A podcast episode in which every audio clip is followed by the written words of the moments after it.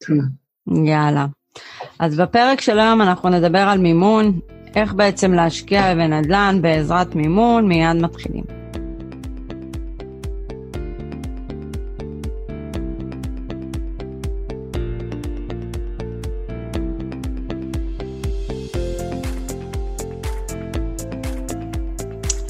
בוקר טוב, רוני. בוקר טוב, עדי. הפקדת את הכסף היום בבנק? כן, אה, הצלחתי לחכות לפקידה המיוחדת, אה, יחידה בבנק שמפקידה מטח, ואמרתי לה שאני מקווה שהיא לא מתכוונת לפרוש לפנסיה. בת כמה היא? היא מעל 60, היא כבר בדרך. טוב, נו, לא נשאר לך. מעניין, מעניין כן. מתי תעבור לאיזושהי פלטפורמה יותר חדישה בשביל לקבל אה, את השכירויות שלך מחו"ל. טוב, כן, כנראה שהיא... כן, אני עדיין מנסה לסחוב את זה, את העבר. תסחוב, אבל לא לעוד הרבה זמן. בסוף גם את זה ישביתו בבנק. כן. נכון. אוקיי, טוב, בפרק של היום אנחנו בעצם נדבר על מימון ואיך הוא משפיע על ההשקעה הנדל"נית שלנו. יש משפט שאומר The rich people death, אה, שבעצם אה, העשירים משתמשים מן הסתם בחוב כדי להתעשר יותר. עכשיו, אני לא יודעת פעם, נכון, אנחנו אומרים תמיד שנדל"ן זה עסק, זה עסק, כשאתה בונה תיק הוא זה עסק לכל דבר. בהחלט. יפה. אז אני לא יודעת אם מישהו חשב את ה... איך כל החברות המצליחות בעולם, כמה חוב יש להם, ויש להם חוב. הם הרי לוקחים את החובות האלה ובעצם משקיעים את זה בעסק, ולאט לאט העסק שלהם גדל וגדל, ההכנסות גדלות. אז זה אותו דבר גם, אה, גם, גם כאן, גם בנדל"ן. אה, מטרת ההלוואה או מטרת המשכנתה זה בעצם שאני משתמש בכסף של מישהו אחר כדי לייצר עוד כסף. אז אני הייתי אה, באמת רוצה להתייחס לזה. אני אגיד לך איך אני מסתכל על זה. המימון שאנחנו משתמשים כמשקיעי נדל"ן הוא בעצם מקצין את המגמה. אם אנחנו פועלים במגמה שהיא חיובית, אז זה יקצין את התוצאה השלילית, של ההש... את התוצאה החיובית של ההשקעה. במידה ואנחנו נכנסים לשוק אה, שהמגמה היא שלילית, ואנחנו רוכשים נכס עם מינוף, אז זה בעצם מעצים את התוצאה השלילית על ההשקעה. המינוף אה, בעצם אה, בגדול, לא משנה באיזה שוק פועלים, הוא מעצים את המגמה הקיימת. אוקיי, זה כמובן תלוי כמובן בעיתוי ההשקעה, מן הסתם, אבל היתרון המאוד גדול אה, זה בעצם שכשאנחנו לוקחים איזושהי הלוואה או משכנתה מהבנק, אה, הסוחרים הם אלה שבעצם משלמים לנו את, ה, את ההלוואה, את החוב שלנו. נכון, נכון. ואז, בעצם, ואז בעצם קורים שתי דברים. אחד, הסוחר מפחית לנו את ההתחייבות, ושתיים, ערך הנכס עם השנים הולך ועולה, ונוצר לנו בעצם אקוויטי. מי שלא יודע מה זה equity, זה בעצם הפער בין שווי הנכס לחוב הקיים שלנו על הבית. אז אני זוכר בשנים שפעלתי עם uh, מימון באופן אגרסיבי, אז מעבר ליכולת החיסכון החודשית שלי, אני בדקתי גם כל שנה uh, כמה קרן סילקתי מסך uh, כל ההלוואות שיש לי, והקרן הזה זה בעצם uh, הגדלה של ההון העצמי, יש לי פחות חובות. עוד דבר. כמובן שהתווסף לזה עליית ערך של הנכסים, אז זה בכלל חגיגה. אבל עוד דבר נוסף, אנשים אה, עדיין לא מפלימים את זה שברגע שלוקחים מימון, הריבית על ההלוואה או על המשכנתה היא בעצם מוכרת כהוצאה אה, לצורכי מס. ואנחנו נכון. יכולים להתקזז את זה ובעצם אה, להפחית את המיסוי על הנכס, שמן הסתם זה קשור לתכנוני מס. אבל זה ככה כן, הערה קטנה. גם הרבה פעמים אה, כדי להמחיש את העוצמה של השימוש במימון בהשקעות נדל"ן, אני מספר לאנשים, גם אנחנו בעצם מספרים לאנשים, שכאלו שחוסכים משכר עבודה ומשקיעים, בואו ניתן לדוגמה את שוק ההון, משקיעים בשוק ההון, אז בעצם אה, יש להם את ההכנסה הפנויה שהיא בעצם מסחר עבודה ומושקעת בשוק ההון. אלו שאת ההכנסה הפנויה באיזשהו שלב אה, מצרפים להכנסה הפנויה הזו, שזה ההון העצמי שלהם, מימון וקונים נכס, הם אה, יוצרים פורטפוליו נכסים, ואז בעצם יש פה משהו שהוא הרבה יותר עוצמתי מההכנסה פנויה של זוג של תא משפחתי, כי יש לנו עשרה או חמישה עשר סוחרים שהשכר שלהם משמש בין היתר לסלק את החובות שלנו וליצור לנו עליית ערך, ובאותם נכסים, גם הנכסים עצמם יעלו. אז זה גם מסלק את החוב וגם הנכס עולה. זה הרבה יותר עוצמתי מהכנסה פנויה של אה, תא משפחתי. נכון, אמת. אה, אוקיי, בוא ניגע בסוגי הלוואות ומשכנתאות שקיימים אה, בארץ לנו כמשקיעי נדל"ן. מאוד חשוב לשים לב שאתם תמיד מסתכלים על משקיעי נדל"ן בחו"ל, לכל מדינה יש בעצם את הסוגי הלוואות שלה. אה, בהרבה מדינות פתוח גם הנושא של אה, הלוואות פרטיות, גם פה בארץ זה התחיל, אבל זה די חלש. אה, אז צריך לשים לב לדברים האלה. שם בחו"ל מאוד קל ליצור תיק נכסים מהר יותר, כי בעצם גם השווי של הנכסים מאוד זול, וגם הם בעצם הסוגי אה, הלוואות שהם יכולים לקבל, הם יותר... גמישות. יותר גמישות, כן. אז פה בארץ ככה, יש לנו את המשכנתה, שבעצם אנחנו קונים אה, בית להשקעה בארץ, מקבלים 75% במידה ועדיין לא לקחנו משכנתה, אנחנו פעם ראשונה קונים דירה, ויש לנו 75% משווי הנכס. במידה ולמישהו קיים נכס כבר, ואין עליו מינוף, או שיש עליו משכנתה, אבל המשכנתה לא עולה על 50% משווי הנכס, הוא יכול בעצם לקחת אה, הלוואה, זה נקרא משכנתה שנייה, זה נקרא הלוואה משכנתה לכל מטרה, ובעצם אה, לרכוש אה, נכסים להשקעה. אז זה אומר שאם לדוגמה למישהו יש נכס בשווי של מיליון וחצי, לא ממונף, הוא יכול לקחת 750 אלף שקל אה, מינוף ובעצם להשקיע את זה אה, בנכסים מניבים. זו אופציה אחת שפתוחה. אופציה נוספת זה האופציה של הלוואה אה, בנקאית, הלוואה לכל מטרה, מגיעים לבנק לפי הפרופיל לקוח שלכם. אתם יכולים בעצם לקחת הלוואה של בין 100 ל-300, זה מאוד תלוי בפרופיל של הלקוח, וזה גם מהריביות הולכות מן הסתם לפי לפי הפרופיל לקוח. לא אמרתי ולא ציינתי שבמסלול הראשון, שבעצם אתה בא לקחת משכנתה אה, לכל מטרה, הריבית תהיה יותר גבוהה ממשכנתה רגילה. וצריך לשים לב לזה, ואתה טעמת את זה בשנת, אה, מה שנקרא, לפני כמה שנים טובות. נכון. אבל אה, זה לא מנע ממך לקחת את המימון. אני רוצה שנייה להתייחס אה, למימון שניתן לקחת כנגד אה, נכס קיים, אפילו אם זה דירת מגורים שהיא לא ממונפת או ממונפת מעט. Uh, בדוגמה שנתת, את אמרת ניתן לקחת uh, עד 750 אלף, שזה 50 אחוז משווי אותו נכס. Mm-hmm. Uh, עכשיו, אם אנחנו קונים עם ה-750 אלף שקלים האלו נכס להשקעה, אנחנו צריכים לקחת מספר דברים בחשבון. Uh, אם אנחנו קונים נכס שהוא עם תשואה גבוהה משכירות והוא אמור לכסת, לכסות את העלויות החודשיות של המשכנתה והעלויות השוטפות של הנכס, זה יפה, אבל מצד שני זה יכול להיות נכס שהוא ברמת סיכון גבוהה, ואז בחודשים מסוימים לא תהיה לנו הכנסה משכירות עקב תיקונים עקב פינוי סוחר, לכן חייבים לדאוג לקופת חירום מתאימה. האופציה האחרת זה בהשקעה בנכס אה, סולידי, אה, כאן יהיה לנו ודאות גדולה יותר אה, בשכירות החודשית, אבל בגלל שאנחנו מדברים על נכס סולידי, ובעצם הנכס הזה נרכש ב-100% מימון, צריך לקחת בחשבון שמלכתחילה יהיה לנו תזרים, תזרים חודשי שלילי.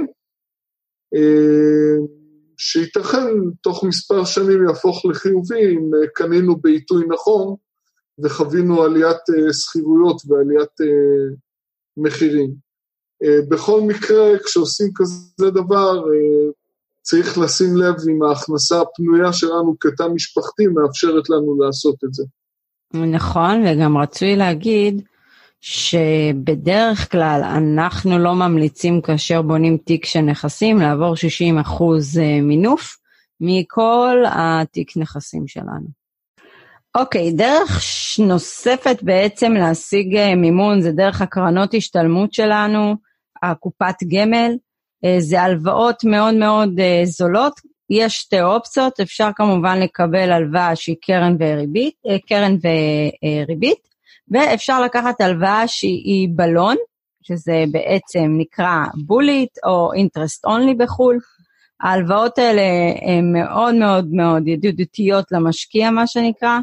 ההלוואות בלון זה בעצם, אנחנו מקבלים את סכום ההלוואה אלינו, אנחנו משלמים את הריבית בלבד באותה תקופה של שנים, ולאחר שהתקופת של ההלוואה אה, מסתיימת, בעצם אנחנו צריכים להחזיר את שאר ההלוואה, כמובן שאנחנו, את, אה, את הקרן, כמובן שאנחנו יכולים בעצם, אה, במקום להחזיר את הקרן כולה, למחזר את ההלוואה הזאת.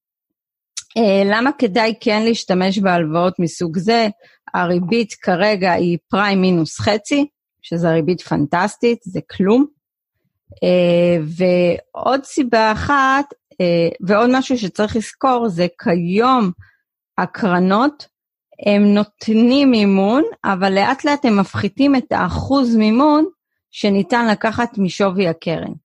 אם לדוגמה הסתיימו שש, שש שנים של הקרן השתלמות, אתם יכולים לקחת בין 80 ל-60 אחוז, זה תלוי באיזה קרן אתם.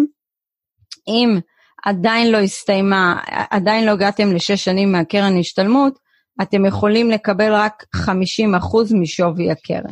אז זה מאוד תלוי באיזה קרן אתם נמצאים, אבל זה הלוואה פנטסטית, זה ממש כאילו, אם, אם לוקחים באמת אה, אה, את הסכום מהקרן השתלמות ומשקיעים בנדל"ן, אז מן הסתם זה ממש ממש מגדיל לנו את התשואה על ההשקעה.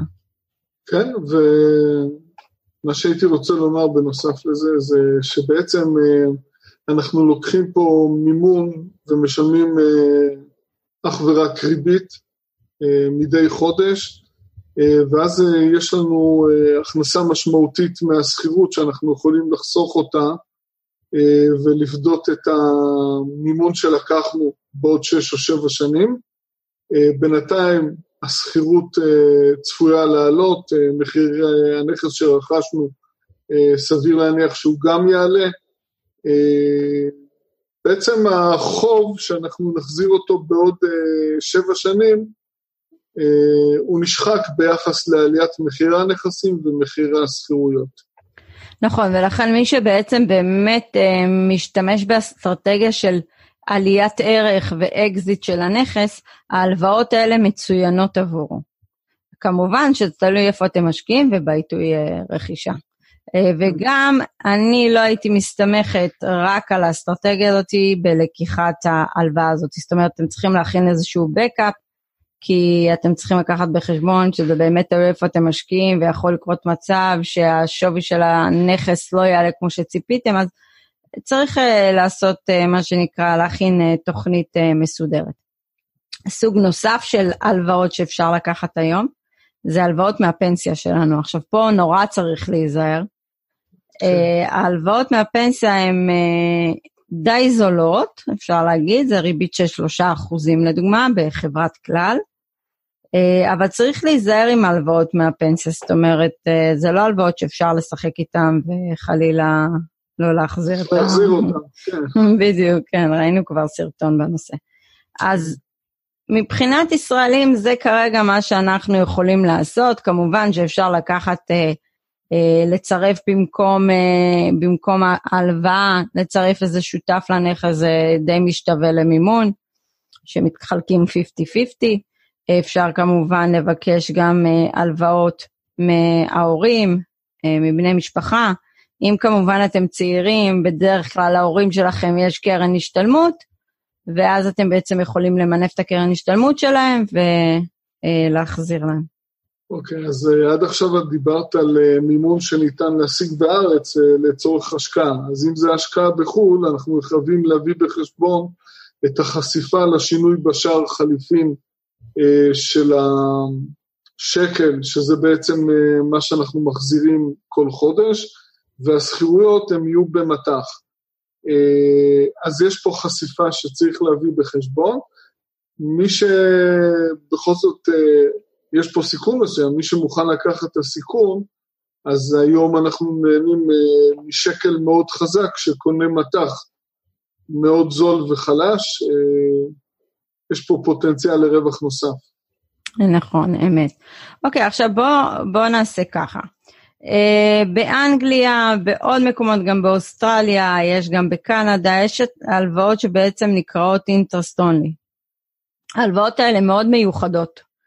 אה, כישראלים כיום, לדוגמה מישהו בא בעצם לרכוש באנגליה נכס, אפשר לקבל מימון כישראלים, אבל זה מגיע עם המון החרגות. אחד, זה שווי הנכס חייב להיות מוערך ב-134 אלף פאונד. שתיים, הנכס צריך להיות בבעלותנו ומושכר, לפחות שישה חודשים. לאחר מכן בעצם אפשר להתחיל את התהליך של המימון. רגע, אה, יש עוד כמה הגבלות.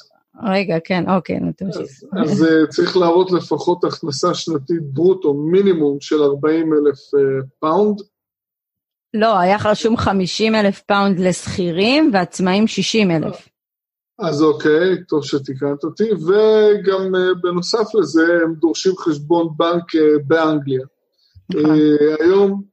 לא, באירופה, הוא גם רשם שאפשר לקחת באיזשהו בנק שהוא אירופאי כלשהו, אז זה גם אפשרי? כן, זה גם אפשרי. אז צריך להביא את זה בחשבון, כי באנגליה לזרים מאוד קשה לפתוח חשבון בנק. אה, דברים שצריך לקחת בחשבון, אבל כל מה שאנחנו אומרים עכשיו זה נכון להיום. הדברים האלה משתנים בעבר הלא רחוק, בטווח של חצי שנה-שנה, התנאים היו קשים יותר עבורנו. נכון מאוד. אוקיי, ועוד דבר שצריך לקחת בחשבון זה הריבית למשקיעים היא תמיד תהיה יותר אה, גבוהה מאשר הריבית שמשקיעים מקומיים או הום אונרס מקבלים, וזה הגיוני לחלוטין, יש פה רמת סיכון יותר גבוהה. ברור. אוקיי. Uh, לגבי הלוואות בארצות הברית, uh, לצורך העניין, um, אפשר לקבל שם מימון, ההלוואות שם הן יחסית uh, בריבית uh, אפשר להגיד שוק אפור, קרוב okay. כן. לשוק אפור, ומי שלוקח את זה צריך לעשות חישוב טוב טוב אם זה באמת משתלם לו, כי... אה, בנוסף לעלויות המשכנתה עצמה mm-hmm. או ההלוואה, יש עלויות מאוד גבוהות. כן, לפעמים. יש גם עלויות של הברוקר למשכנתאות שלוקח בין 3,000 ל-6,000 דולר, זה תלוי, ראינו את זה משתנה, אה, אבל בסדר, מי שזה מסתדר לו עם העסקה, אה, מקובל.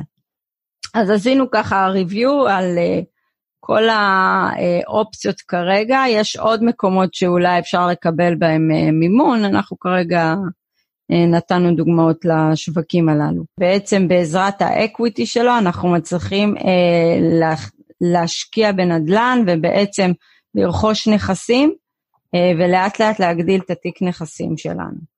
אז ניקח לדוגמה את הנכס שלך בשנת 2006, נובמבר, אוקטובר 2006, קנית את הנכס, עשית שיפוצון, קנית את הנכס במזומן, מיליון שש מאות ארבעים, והמתנת. אמת. כן, okay. אוקיי. אמת. בשנת סוף 2010 בעצם הבנת שאתה רוצה להתחיל להיכנס לשווקים, אנגליה, ארה"ב, ובהדרגה כמובן, ובעצם החלטת שאתה ממשכן את הנכס שלך ובעצם מושך את הכסף כדי להתחיל להשקיע אה, באנגליה ובארצות הברית. עד כאן. מלבד ההון העצמי שהיה לי. כן, והיה לך גם אוקיי, אז בשנת סוף 2010 בעצם הכנסת שמאי, ומה היה הערכת שווי? אז הערכת שווי הייתה שמרנית, שלוש וחצי מיליון שקל, למרות שהערכת שוק הייתה בסביבות שלוש מיליון אה, שמונה מאות, אז אנחנו רואים פה יותר מהכפלה. בשלוש שנים. תוך שלוש שנים, כן, זה, זה תל אביב. מה שנקרא מיקום. לא רק תל אביב, אה, עיתוי ומיקום של אה, נכסים. אוקיי, ואז בעצם אה, רכשת את לונדון, משכת, לקחת הלוואה של 240 אלף שקל כנגד הבית, ועוד, נכון, והיה לך עוד חצי מיליון שקל בצד. אוקיי. נכון. והשכירות הייתה 890. לא, רגע, מה זה חצי מיליון שקל בצד? חצי מיליון שקל אה, בערך פלוס ה-240, זה מה שקנה את הדירה בלונדון. כן, התכוונתי שזה היה לך הון עצמי ולקחת משכנתה. אוקיי. אוקיי, והשכירות, כן, השכירות הייתה 890 בלונדון באותה תקופה. אוקיי. לאחר מכן לקחת את, מנצ'... קנית את מנצ'סטר, שזה היה בעצם 400 אלף שקל מה... אה, אה, כנגד הבית. נכון. אוקיי, שזה הכניס 500 פאונד שכירות.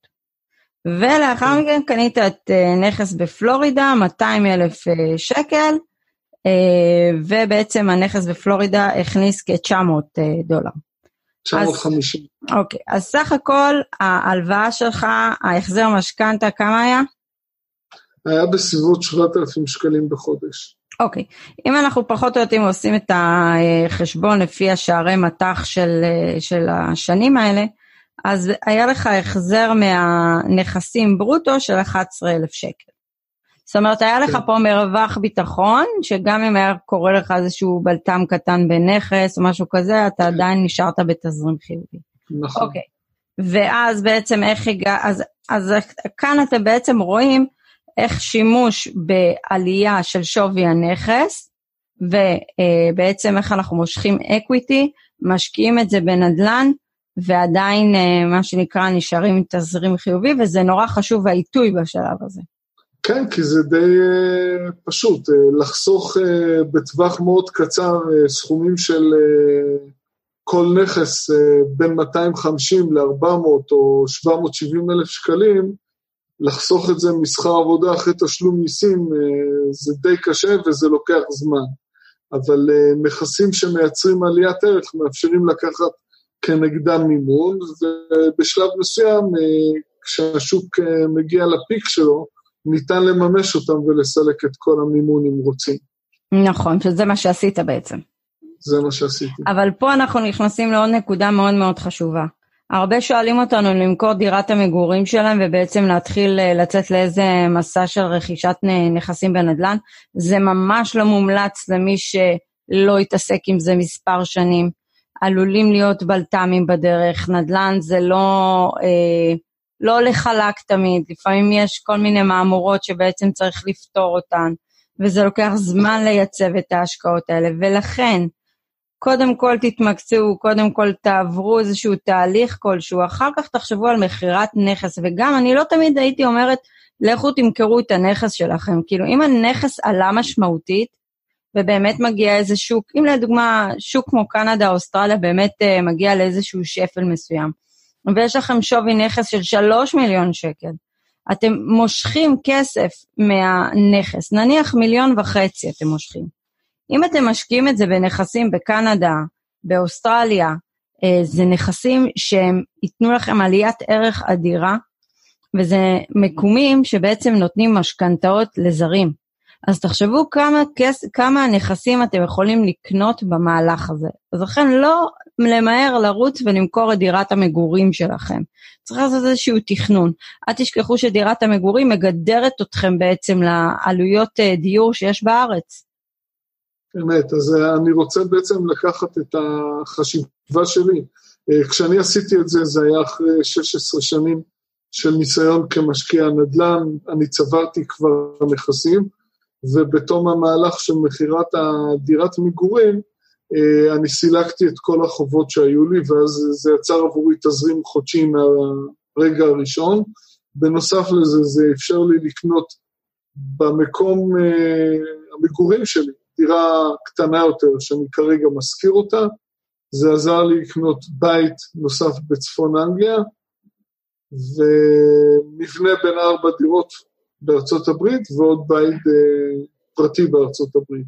זאת אומרת, אני סיימתי את המהלך הזה ללא חובות בכלל, אבל עם אה, נפח של 12 נכסים אה, שיוצרים תזרים מיידי, כי בעצם אין לי חובות פה.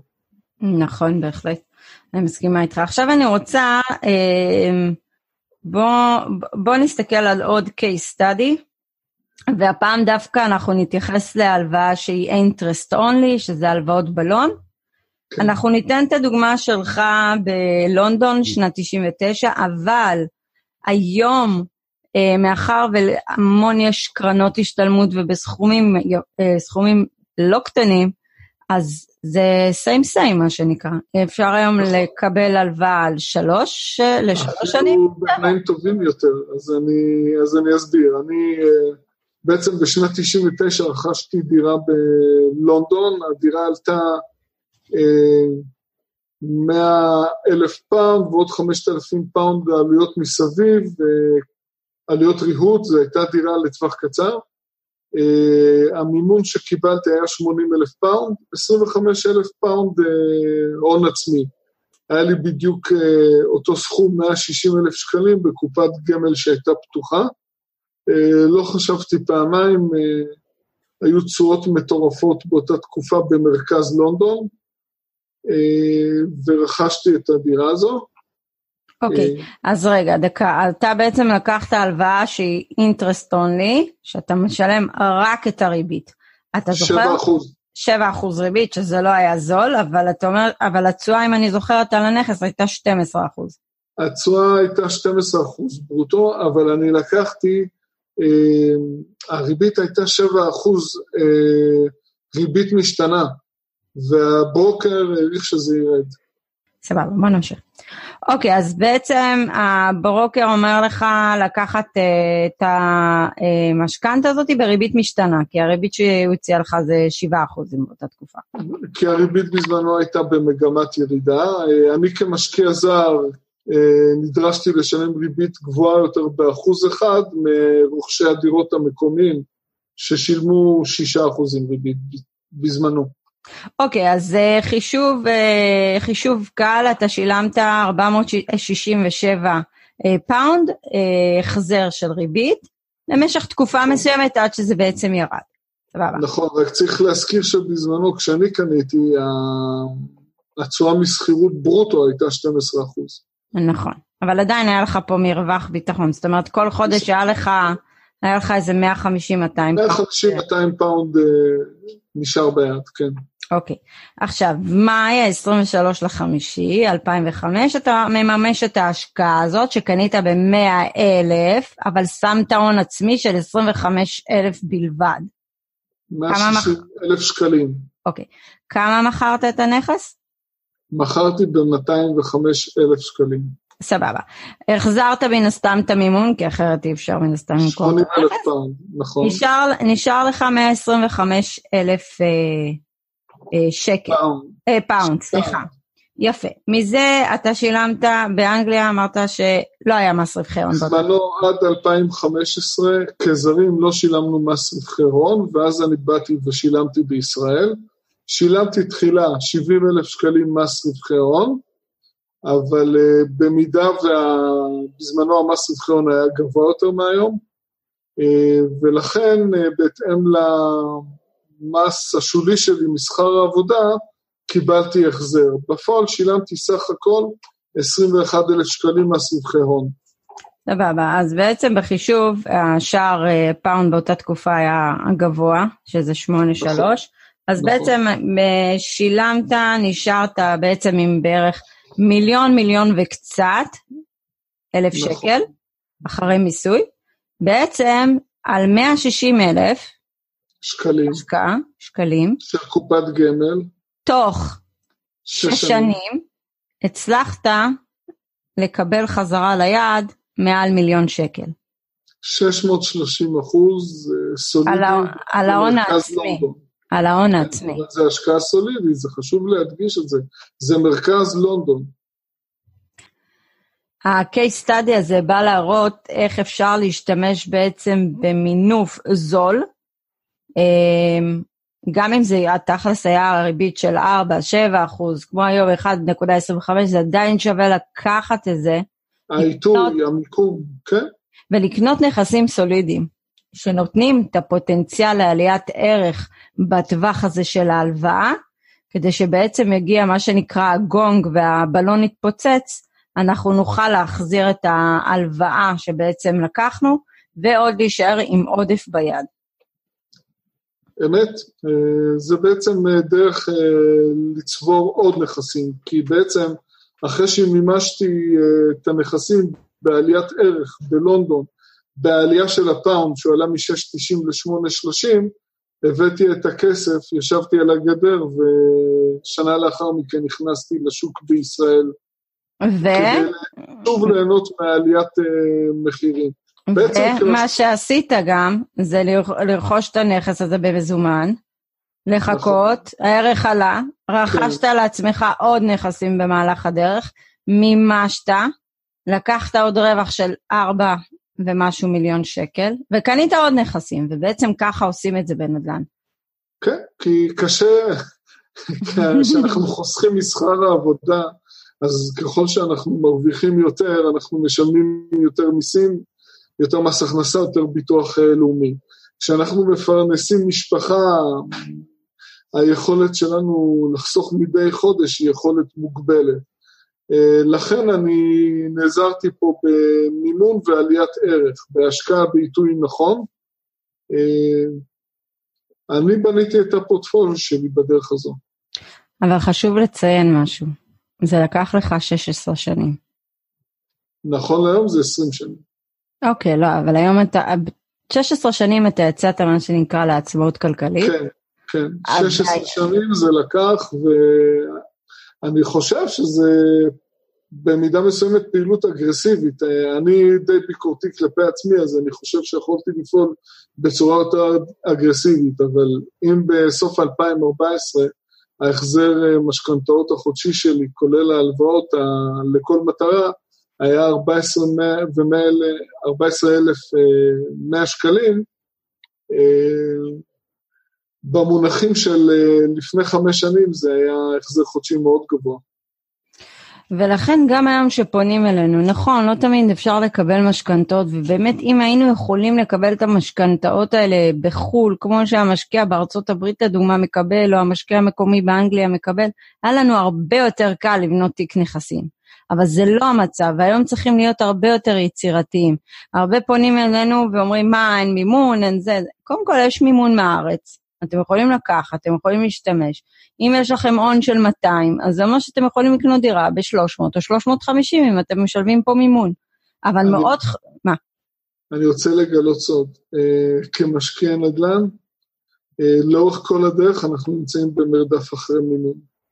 זה מאלץ אותנו להתאמץ ולהיות יצירתיים, זה אף פעם לא כל כך קל.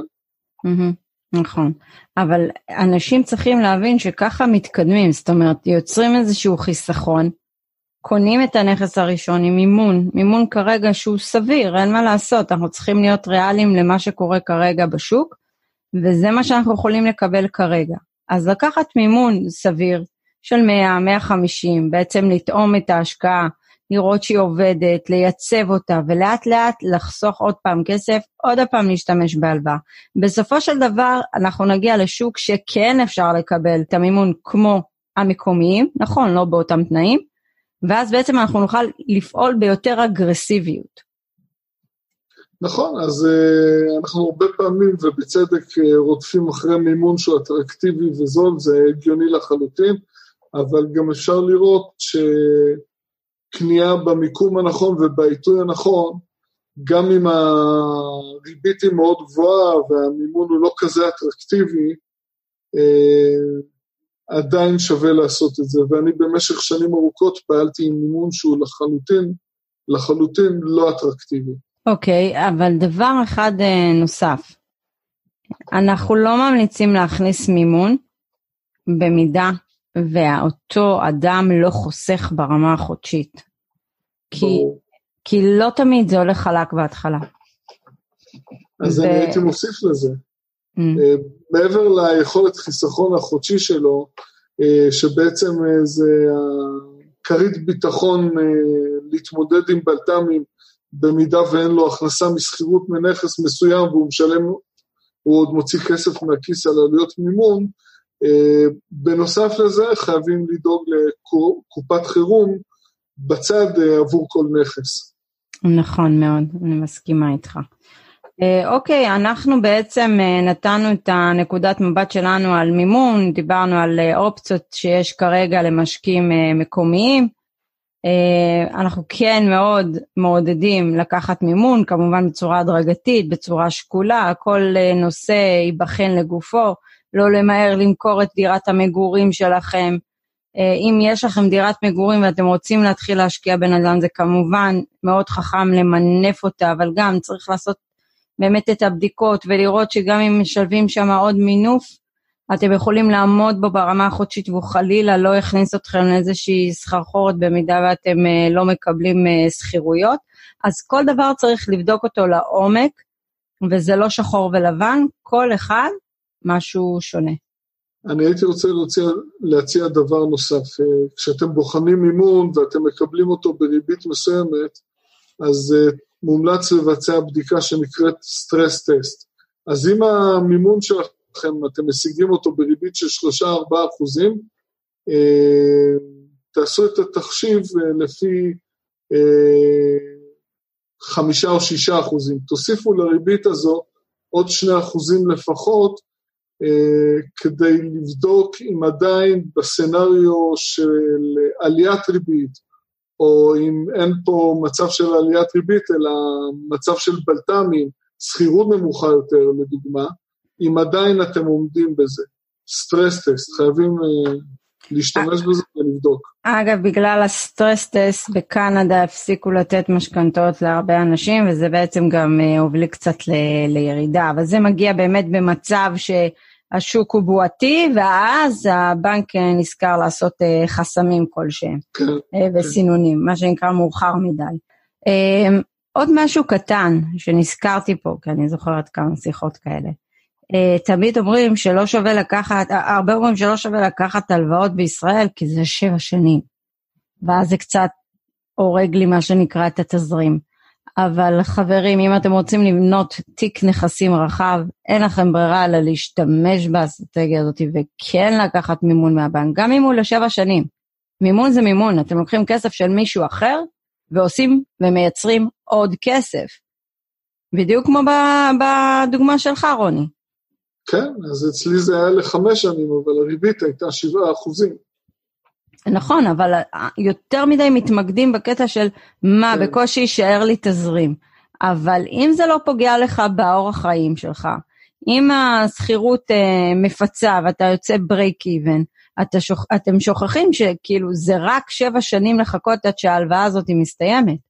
ואז יש לכם נכון. הכנסה עם העיתוי נכון. עם העיתוי נכון, ומעמידים בנכס, אז בינתיים מחיר הנכס יעלה, השכירות תעלה, ואז אנחנו עוברים uh, לפער גדול יותר uh, שנותן ביטחון בין העלויות החודשיות להכנסה משכירות. ואז בעצם יש מצב שיש לך כבר הכנסה בעוד שבע שנים נניח, אתה כבר עם הכנסה נקייה מתחייבויות, ואתה יכול בעצם לקחת עוד הלוואות, ואז בעצם לקנות עוד נכסים, וככה זה מתגלגל בעצם. כן, נכון. אז צריך להיות יצירתיים גם בנקודת זמן הזו. כן, זה תמיד uh, מצריך יצירתיות. היום זה נראה לי טיפה יותר קל, כשהריביות הן יחסית, לא, אבל הריביות הן פחות. כן, מבחינת ריביות אולי זה יותר קל, אבל מבחינת גיוס ההון, הבנקים קצת התחילו לעשות uh, שרירים, מה שנקרא. זה, זה, זה, זה תמיד משתנה מתקופה לתקופה. זה לא- נכון, לא... זה בהחלט תלוי בתקופה. גם בזמנו היו תקופות קשות יותר, אבל uh, את חייבת לזכור דבר אחד, עדי. Uh, כשאני לקחתי את המשכנתאות, הייתה אינפלציה. Mm-hmm. חוץ מהריבית של ה-6-7 אחוזים שהייתי צריך לשלם, חלק לא קטן מהמשכנתה היה צמוד למדד מחירים לצרכן, וזה עלה, עלה כל חודש. פשוט מה שאני רוצה לסיכום לומר, שמה שמייחד את ההשקעות במניבות בנדל"ן, זה הנוחות של לעבוד אה, עם מימון. זה הערך המוסף של צורת השקעה הזו. אז אה, חייבים לנצל את זה, כי אם באותו זמן אה, אנחנו מחזיקים נכס אחד שרכשנו במזומן, באותם שנים יכולנו להחזיק שתי נכסים עם מינוף. Mm-hmm. אנחנו בונים יותר הון ויותר הכנסות אה, לגיל הפרישה. נכון מאוד. אוקיי, אז אנחנו נסיים את הפרק. אם עדיין לא נרשמתם לערוץ יוטיוב שלנו, תעשו את זה, תעשו לייק, תגיבו. אנחנו מעלים תכנים כל יום ראשון ורביעי. אנחנו היינו Family Exit, עדי בן אדרדן, רוני אגה, ושיהיה לכולכם המשך יום טוב. יום טוב לכולם. יום טוב לכולם. יום טוב.